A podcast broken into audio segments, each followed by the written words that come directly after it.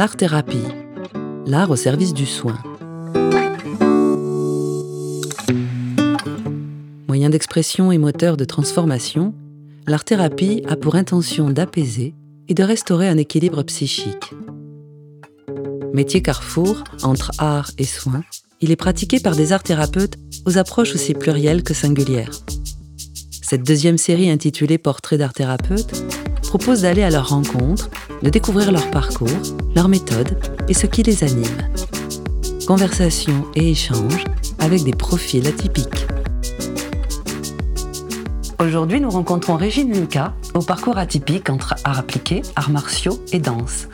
Elle est à la fois graphiste, web designer, architecte d'intérieur, sculpteuse de lumière et aussi danse thérapeute.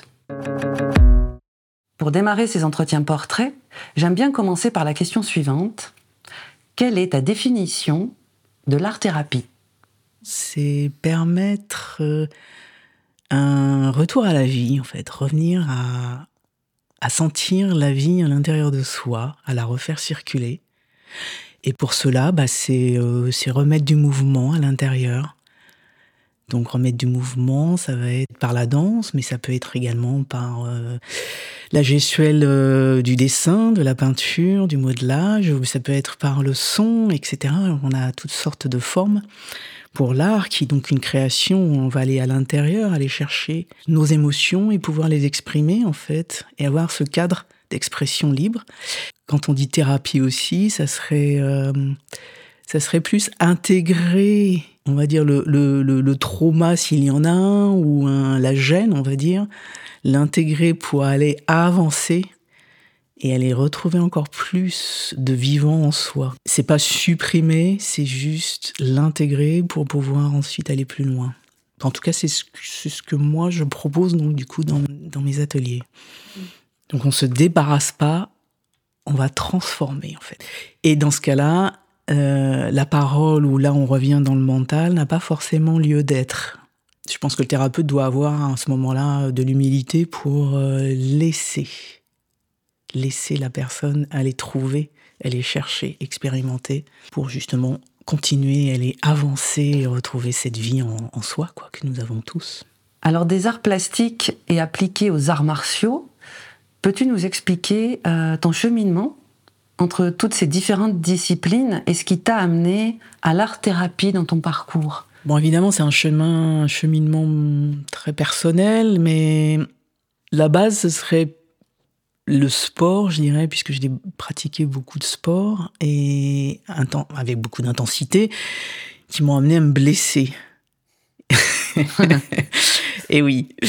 Et du coup, qui dit blessure, dit à un moment donné, je m'interroge sur comment je fais les choses, et est-ce qu'il n'y a pas une façon d'être dans une activité, on va dire, physique, sans se faire mal, quoi. Mais bon, ça, c'est pas une question que je me suis posée tout de suite quand je me suis blessée, mais c'est mon parcours, puisque j'ai eu l'opportunité de partir à l'étranger, notamment au Japon, où là, évidemment, une découverte d'une autre culture, mais également la découverte de l'aïkido et du ki-aïkido spécifiquement, qui est un aïkido avec vraiment un entraînement du ki, donc ki qui veut dire énergie. Tout ce qu'on va faire, tous les katas donc, qui concernent l'aïkido, les katas c'est des enchaînements, vont être pratiqués avec cette énergie, non pas avec la force. Donc on avait tout un entraînement où on était vigilant sur ne pas utiliser nos muscles en fait, mais cette énergie quoi. On a fait aussi un énorme travail sur la respiration. Et ça, c'était aussi une grande... Enfin, pour moi, ça a été, on va dire, une grande ouverture, ce travail-là en Aïkido, d'unification du corps et de l'esprit, vraiment. Là. Prendre conscience que la respiration, déjà, l'énergie pouvait amener à bouger autrement, mais surtout avec de la conscience, quoi. Bon, à l'époque, j'avais pas ce mot encore... c'était pas encore bien défini, tout ça, c'était un pas très clair, mais c'était un début, on va dire, d'une autre ouverture sur autre chose, sur une autre façon d'être, quoi, finalement. J'avais une amie qui aimait beaucoup la danse et elle m'a aussi montré comment travailler sur les assouplissements et la respiration et amener la respiration là où on va travailler sur l'assouplissement en fait. Et de là, on s'aperçoit que c'est la détente. La détente amène l'assouplissement naturellement. Et ça, c'est encore une autre ouverture. Et avec cette amie, nous sommes allés après Tokyo. On s'est rencontrés à Tokyo. Nous sommes allés à New York. Et là, elle m'a entraînée dans les studios de danse. C'était une fan de danse. Hein. Et bon, moi, j'ai pris quelques cours avec elle, mais voilà, ça a été une découverte. Mais moi, j'aimais toujours que la première partie des cours. Oui, il y avait un travail sur le corps, mais la deuxième partie où il fallait faire des chorégraphies, où il y avait un modèle en fait imposé, là j'étais beaucoup moins à l'aise, quoi. Ça me convenait pas en fait. Et toujours grâce à elle, j'ai du coup rencontré l'institut qui s'appelle LIMS, le Laban-Bartenieff Institute of Movement Studies. Donc, qui propose un travail extraordinaire autour du mouvement, de l'expérimentation, du mouvement efficace et expressif. Et donc, du coup, après cette présentation, moi, je me suis engagée, j'ai commencé une formation avec eux. J'étais entourée de thérapeutes, mais surtout de danseurs et de chorégraphes. C'était un monde inconnu, mais en même temps, je me sentais vraiment à l'aise, quoi, dans ce monde, parce que j'avais déjà travaillé le mouvement avec l'aïkido, dans le sport. Et puis j'avais été aussi rechercher cette unification du corps et de l'esprit que je retrouvais dans cette formation, où là, avec toutes les matières qu'on étudiait, en fait, c'était une ouverture à 360 degrés sur différents domaines, quoi. Et c'est comme ça que j'ai rencontré, en fait, l'initiation au Lakota d'un jeune homme par un Lakota, justement, voilà, un Américain. Et quand je suis rentrée en France, j'ai rencontré Michel Bison Noir, homme médecine, alors que je m'y attendais pas du tout, quoi. C'est des rencontres comme ça qui se font au fur et à mesure, avec lequel j'ai fait des huttes de sudation, donc je pense que pas mal de personnes connaissent maintenant ce terme, et d'autres rituels, donc de retour à la vie, c'est-à-dire on revient à ce ressenti de sentir que la vie est sacrée, elle est sacrée en toute chose, quoi.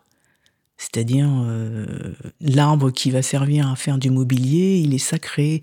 Toute chose qui est autour de nous est sacrée, et c'est ce retour au sacré qui permet également de reprendre contact finalement avec la vie, quoi. Mais c'est la vie qui nous habite et qui nous, c'est un moteur en fait finalement.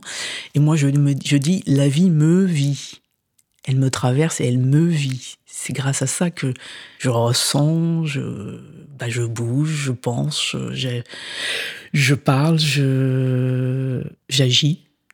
Voilà, c'est laisser ce mouvement de vie traverser, quoi, tout le temps. Enfin, c'est un leitmotiv chez moi, quoi. Ça revient un peu partout, et dans tous les domaines, parce que même dans les arts plastiques, quoi, je le retrouve. Parce que parallèlement à tout ça, j'ai toujours été dans la création, que ça soit une création avec un cahier des charges, mais aussi une création personnelle, avec du dessin, de la photo ou de la sculpture, voilà, ça a toujours fait partie de ça, de ma vie. Depuis toute petite, je dessinais, je peignais, je travaillais la matière. Et donc cette rencontre avec Michel Bison Noir m'a appris aussi une chose, c'est la gratitude. Ça, c'est gratitude, merci à la vie, quoi. Et ça, c'est la base pour moi également, quoi. Et puis ensuite, j'ai déménagé dans le sud de la France. Et il s'est passé un événement assez douloureux dans ma vie. Donc du coup, pour dépasser ça, je me suis mise à faire un journal où non pas j'écrivais, mais je dessinais. Donc tous les jours, au lieu d'écrire, je dessinais. Et je dessinais dans du rond, dans un mandala en fait. Et j'allais dessiner, sortir en fait toute la douleur, tous les jours. Et puis petit à petit, je voyais que les dessins évoluaient, qu'il y avait un nettoyage qui se produisait pour arriver à quelque chose de montrable. Parce que les dessins d'avant, je ne pourrais pas les montrer en fait. C'est un carnet qui m'a permis de sortir de ça. Et ensuite est revenue la lumière, on va dire, en fait. Le vivant final, voilà. Il y avait cette étincelle de vie que j'ai retrouvée, que j'ai rallumée, qui est devenue un feu. Et ce feu m'a permis de dessiner d'autres choses, quoi, en fait. Et c'est là le lien, finalement, on le retrouve aussi ici, le lien avec le mouvement, la gestuelle sur un papier, c'est ça aussi, c'est toujours revenir au corps. Enfin, en ce qui me concerne, moi, c'est toujours ce qui m'a permis de sortir de mes inconforts, de mes gênes, de mes douleurs, ou même de certains drames, finalement, traumas. C'est en passant par le corps, la respiration, le mouvement, quoi. Ça a toujours été dans ma vie, finalement. Pas conscient au départ, mais maintenant, oui, très conscient de ça. Et ensuite, c'est à Montpellier, quand j'ai déménagé là-bas, que j'ai rencontré, en fait, l'art-thérapie, mais la danse-thérapie, finalement. J'ai fait une formation à l'Artec, où là, le catalogue proposait la danse-thérapie. Quand j'ai vu danse-thérapie, j'ai dit « Ouah, ça, c'est pour moi ». Pourquoi ? Parce que quand je reviens en arrière, j'ai toujours regardé finalement les danseurs avec des grands yeux écarquillés et en me disant « Waouh, j'aimerais bien ». Et je ne me suis pas autorisée à ce moment-là. Et c'est là que je dis « Non, l'art-thérapie aurait complété en fait mon envie en fait d'aller vraiment vers l'art-thérapie. Mais quand j'ai vu danse-thérapie, je dis « Non, c'est ça, la danse-thérapie que je veux faire. » Et voilà, et là, ça a été 2 ans de grand bonheur, avec des propositions guidées, avec des musiques extraordinaires, un travail intérieur aussi énorme, évidemment. On va dire, c'est là que j'ai vraiment officialisé cette rencontre conscience, esprit, corps, avec peut-être un petit peu plus de concept derrière, quoi. Alors que bon, je le vivais déjà de l'intérieur, mais ça a permis d'asseoir des choses et pas se contenter de ce que j'avais fait, mais aller aussi nourrir finalement avec d'autres pratiques, d'autres façons de voir la danse-thérapie, puisque voilà, c'était nourrir aussi. Et donc, d'après ton expérience de praticienne, qu'as-tu pu, toi, constater ou mesurer sur le terrain, sur les bienfaits de l'art-thérapie ou sur ce que ça a amené aux gens ? Qu'est-ce que cela a rapporté, en fait, ces ateliers ? Je peux le constater en donnant quelques exemples, peut-être. Cette femme est art-thérapeute elle-même, mais par contre, elle n'avait pas... Elle n'était pas dans le mouvement, vraiment. Et en fait, elle a découvert un autre monde. Et ses phrases, c'était oh, « Je savais pas que je pouvais faire ça. Oh, je savais pas que je pouvais faire ça, quoi. » Danser comme ça. Et c'est une personne qui est venue vraiment, vraiment régulièrement pendant plusieurs années. Et moi-même, je constatais la façon dont elle bougeait en arrivant et là maintenant, quoi. L'espace qu'elle occupe, les mouvements, leur ampleur et le corps habité. Et ça a effectivement aussi une influence sur sa pratique à elle d'art thérapeute. Elle pratique à l'hôpital. Et après, j'ai un autre exemple d'une autre femme qui est arrivée, qui avait fait un burn-out, comme on dit, et qui est arrivée avec un corps très figé, un bloc, en fait. Et on ne pouvait pas l'approcher, on ne pouvait pas avoir de contact vraiment physique avec elle, quoi. On sentait tout de suite qu'on rentrait dans une sphère interdite, là, La distance, il fallait la respecter, quoi. Donc, le groupe étant très bienveillant, et c'est ce qui est important, bienveillant, contenant, et surtout sans jugement, cette personne a pu, petit à petit, avec les propositions, prendre un petit peu plus d'espace, de plus en plus d'espace, et puis petit à petit se laisser approcher, toucher et participer, quand on avait des propositions à deux, participer pleinement à la proposition, quoi. C'est... Non, il y a vraiment une évolution elle-même... le constatait, quoi. C'est-à-dire, moi, je le vois parce qu'effectivement, je regarde un petit peu, pas de loin, mais je regarde de côté, on va dire. Et donc, je peux voir ces évolutions des corps dans l'espace. Et le corps, il ne ment pas. Donc, à partir du moment où il retrouve du vivant, en fait, donc, à partir du moment où on sent que l'énergie du vivant recircule à l'intérieur, mais ça se voit dans la gestuelle, quoi. Alors j'aimerais bien que tu nous parles du bambou Do et ses trois formes d'expression naturelle du corps. Le bambou Do, le Do déjà du nom, ça veut dire la voix en japonais. Donc c'est une pratique qui a été développée par Marc Cuevas, qui a pratiqué avec des Japonais aussi au Japon, qui était karatéka, qui a aussi travaillé sur l'unification du corps et de l'esprit. Et donc, quand j'ai rencontré cette personne, je me suis retrouvée... tout résonnait, en fait. La façon dont il parlait, des termes, des mots que moi-même j'employais. Les propositions, surtout. Ouais, les propositions qui tournaient autour du corps, de la respiration... Et lui, sa phrase, c'est retrouver sa gestuelle, son rythme naturel et sa joie de vivre. Donc, on se retrouve dans la gestuelle, parce que moi, j'ai souvent utilisé aussi ce terme, retrouver sa gestuelle ou retrouver sa danse intérieure. Et les propositions qu'il fait autour de la respiration et du coup, de la danse et des arts martiaux. Donc, on va dire, la danse, c'est ce qu'il appelle le kata danser, où là, on va retrouver l'aspect féminin de l'intuition et de la sensibilité. Et dans le kata martial, on va retrouver plus l'aspect masculin, donc la structure et la force vitale. Et les deux se mélangent grâce à la respiration, le kata respirer. Où le kata respiré, finalement, va faire le lien, va aider à retrouver, finalement, un équilibre entre les deux, la danse, le martial.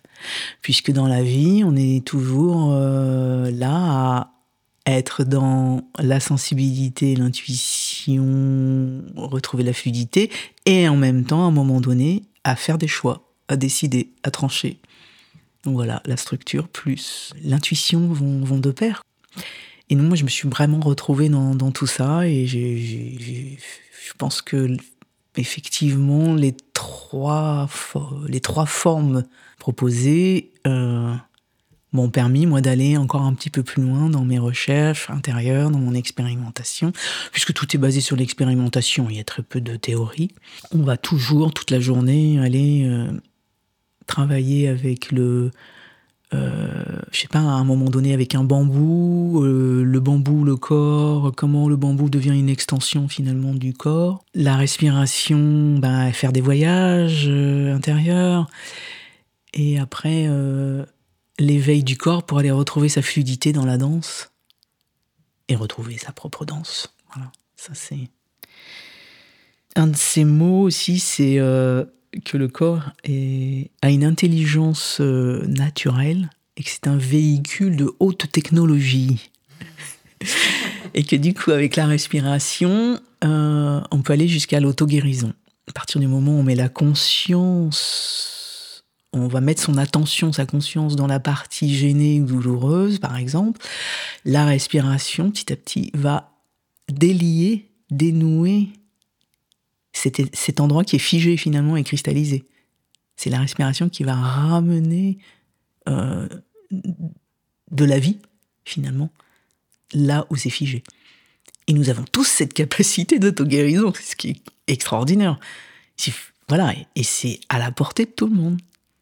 Il suffit juste de respirer, quoi. Parce que la respiration, à ce moment-là aussi, elle devient, puisqu'elle est avec la conscience, elle devient souffle de vie. Et ça, on le retrouve dans le prana, dans le ki, je veux dire, tout est lié, quoi. On est dans une force vitale qui, du coup, est réanimée, réactivée. Oui, on retrouve l'histoire des liens aussi, comment les choses font lien, comment ça réamène de la circulation. Mm. Donc on retrouve la circulation de l'énergie et puis le lien des polarités, peut-être aussi. Oui, c'est ça. Donc tu parlais de yin, de yang, de féminin, de masculin, et comment on réunit, comment on travaille à unir et à refaire du lien. Mm.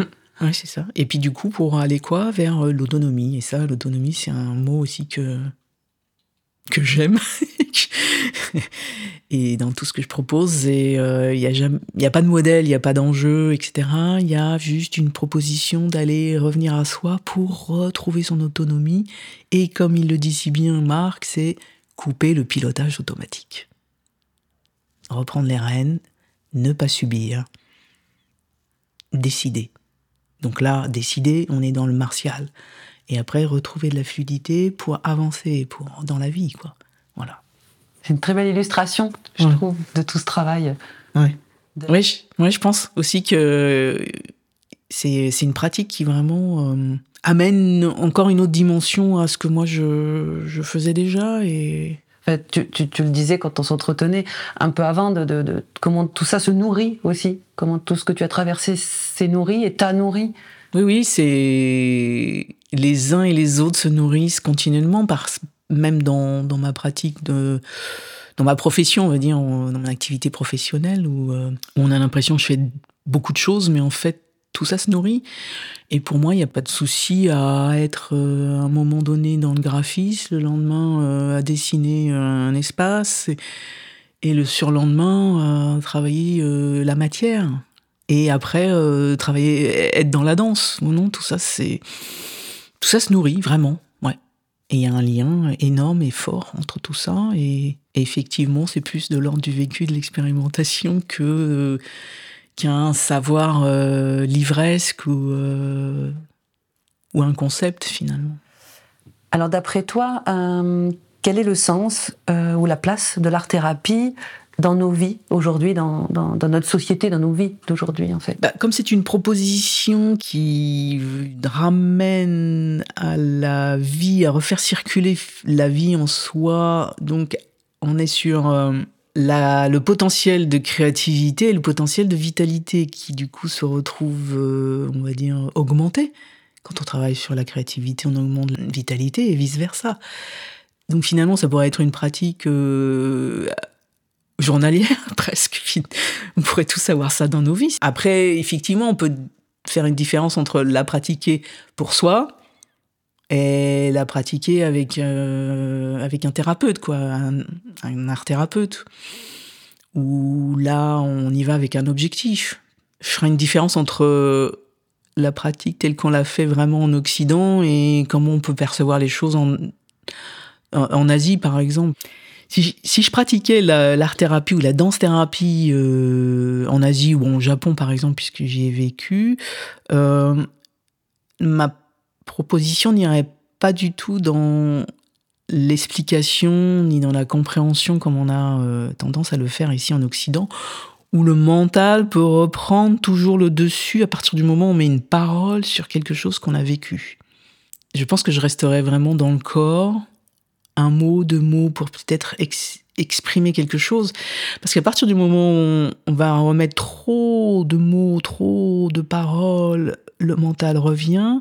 On va pas intégrer de la même façon l'expérience qui vient d'être vécue, et il y a un risque qu'il n'y ait pas d'avancement, en fait, d'avancer dans la vie, de ressasser. Le but n'étant pas de supprimer, mais toujours d'avancer et d'intégrer les choses. Moi, je peux pas supprimer les événements qui sont passés dans ma vie. Je les intègre et ensuite... je refais circuler la vie et je me remets en mouvement. Je peux pas supprimer et dire hop, supprimer sur le bouton, c'est pas possible. Dans la corbeille. Dans la corbeille, voilà, exactement. C'est pas possible, ça. Donc c'est comment je navigue, je circule, j'intègre dans mon corps toutes ces expériences, tous ces vécus, que ça soit douloureux, mais ça peut être aussi des expériences de joie, de grand bonheur. Voilà, ces deux-là vont constituer déjà ce que je suis là maintenant, et ensuite vont me permettre, moi, d'avancer parce que je les aurais vus et intégrés dans mon parcours, dans mon cheminement. Voilà, ils font partie de moi, j'avance. Ce serait mon... Oui, c'est ma façon d'être, finalement. Et oui, comment on fait avec ? Pour terminer, Régine, est-ce que tu aurais une citation ou une phrase clé qui fait sens pour toi dans le travail de l'art-thérapie ou dans tout ce rapport à l'art, à la thérapie ou peut-être plus largement à tous les arts que tu pratiques. Cette multiplicité en fait qui t'habite. C'est final. Vrai parce que j'accompagne en graphisme des clients, en architecture des clients, mais je les accompagne aussi, je vais les chercher, je vais avec, je suis avec. Et là, en danse-thérapie, pareil, je suis avec. Et donc, j'aime bien cette citation de Kierkegaard, alors c'est un Danois. Donc, il dit « Et si je veux réussir à accompagner un être vers un but précis, je dois le chercher là où il est et commencer là, justement là. » Voilà. Et oui, donc finalement, tu es une accompagnatrice d'être. Et c'est ça le lien, finalement, entre toutes les activités. On a trouvé le vecteur commun. Oui, le vecteur. Très beau mot. Vecteur commun. Ouais, c'est aller aider à révéler. J'aime bien le mot révéler parce que ça me rappelle la lumière. Et comme j'ai fait pas mal de photos, c'est aussi un travail sur la lumière. Dans les dessins, il y avait beaucoup aussi cette recherche de la lumière. Et voilà, et c'est révélé. Et j'ai juste porté le flambeau, allumé le flambeau de la personne qui est avec soi et qu'elle-même soit son propre flambeau. Voilà, c'est garder la place en fait d'accompagnant. Ne pas imposer, ne pas interpréter. Moi, comme je suis tout le temps là-dedans, d'être dans cette relation à la vie, à laisser la vie me traverser. Et je vois comment ça agit, comment ça m'habite, comment ça m'anime. Je ne peux que transmettre ça de la même façon, quoi. Voilà. Et avec du recul, sans jamais être dans l'ingérence, surtout. Écoute, merci beaucoup, en tout cas, pour ta compagnie aujourd'hui. Eh bien, merci. Et pour tout cet échange. Merci, c'est un grand plaisir. À bientôt. À bientôt. Je vous remercie pour votre écoute. Et si vous avez aimé ce podcast, n'hésitez pas à vous y abonner. Je vous dis à bientôt pour de nouvelles rencontres animées.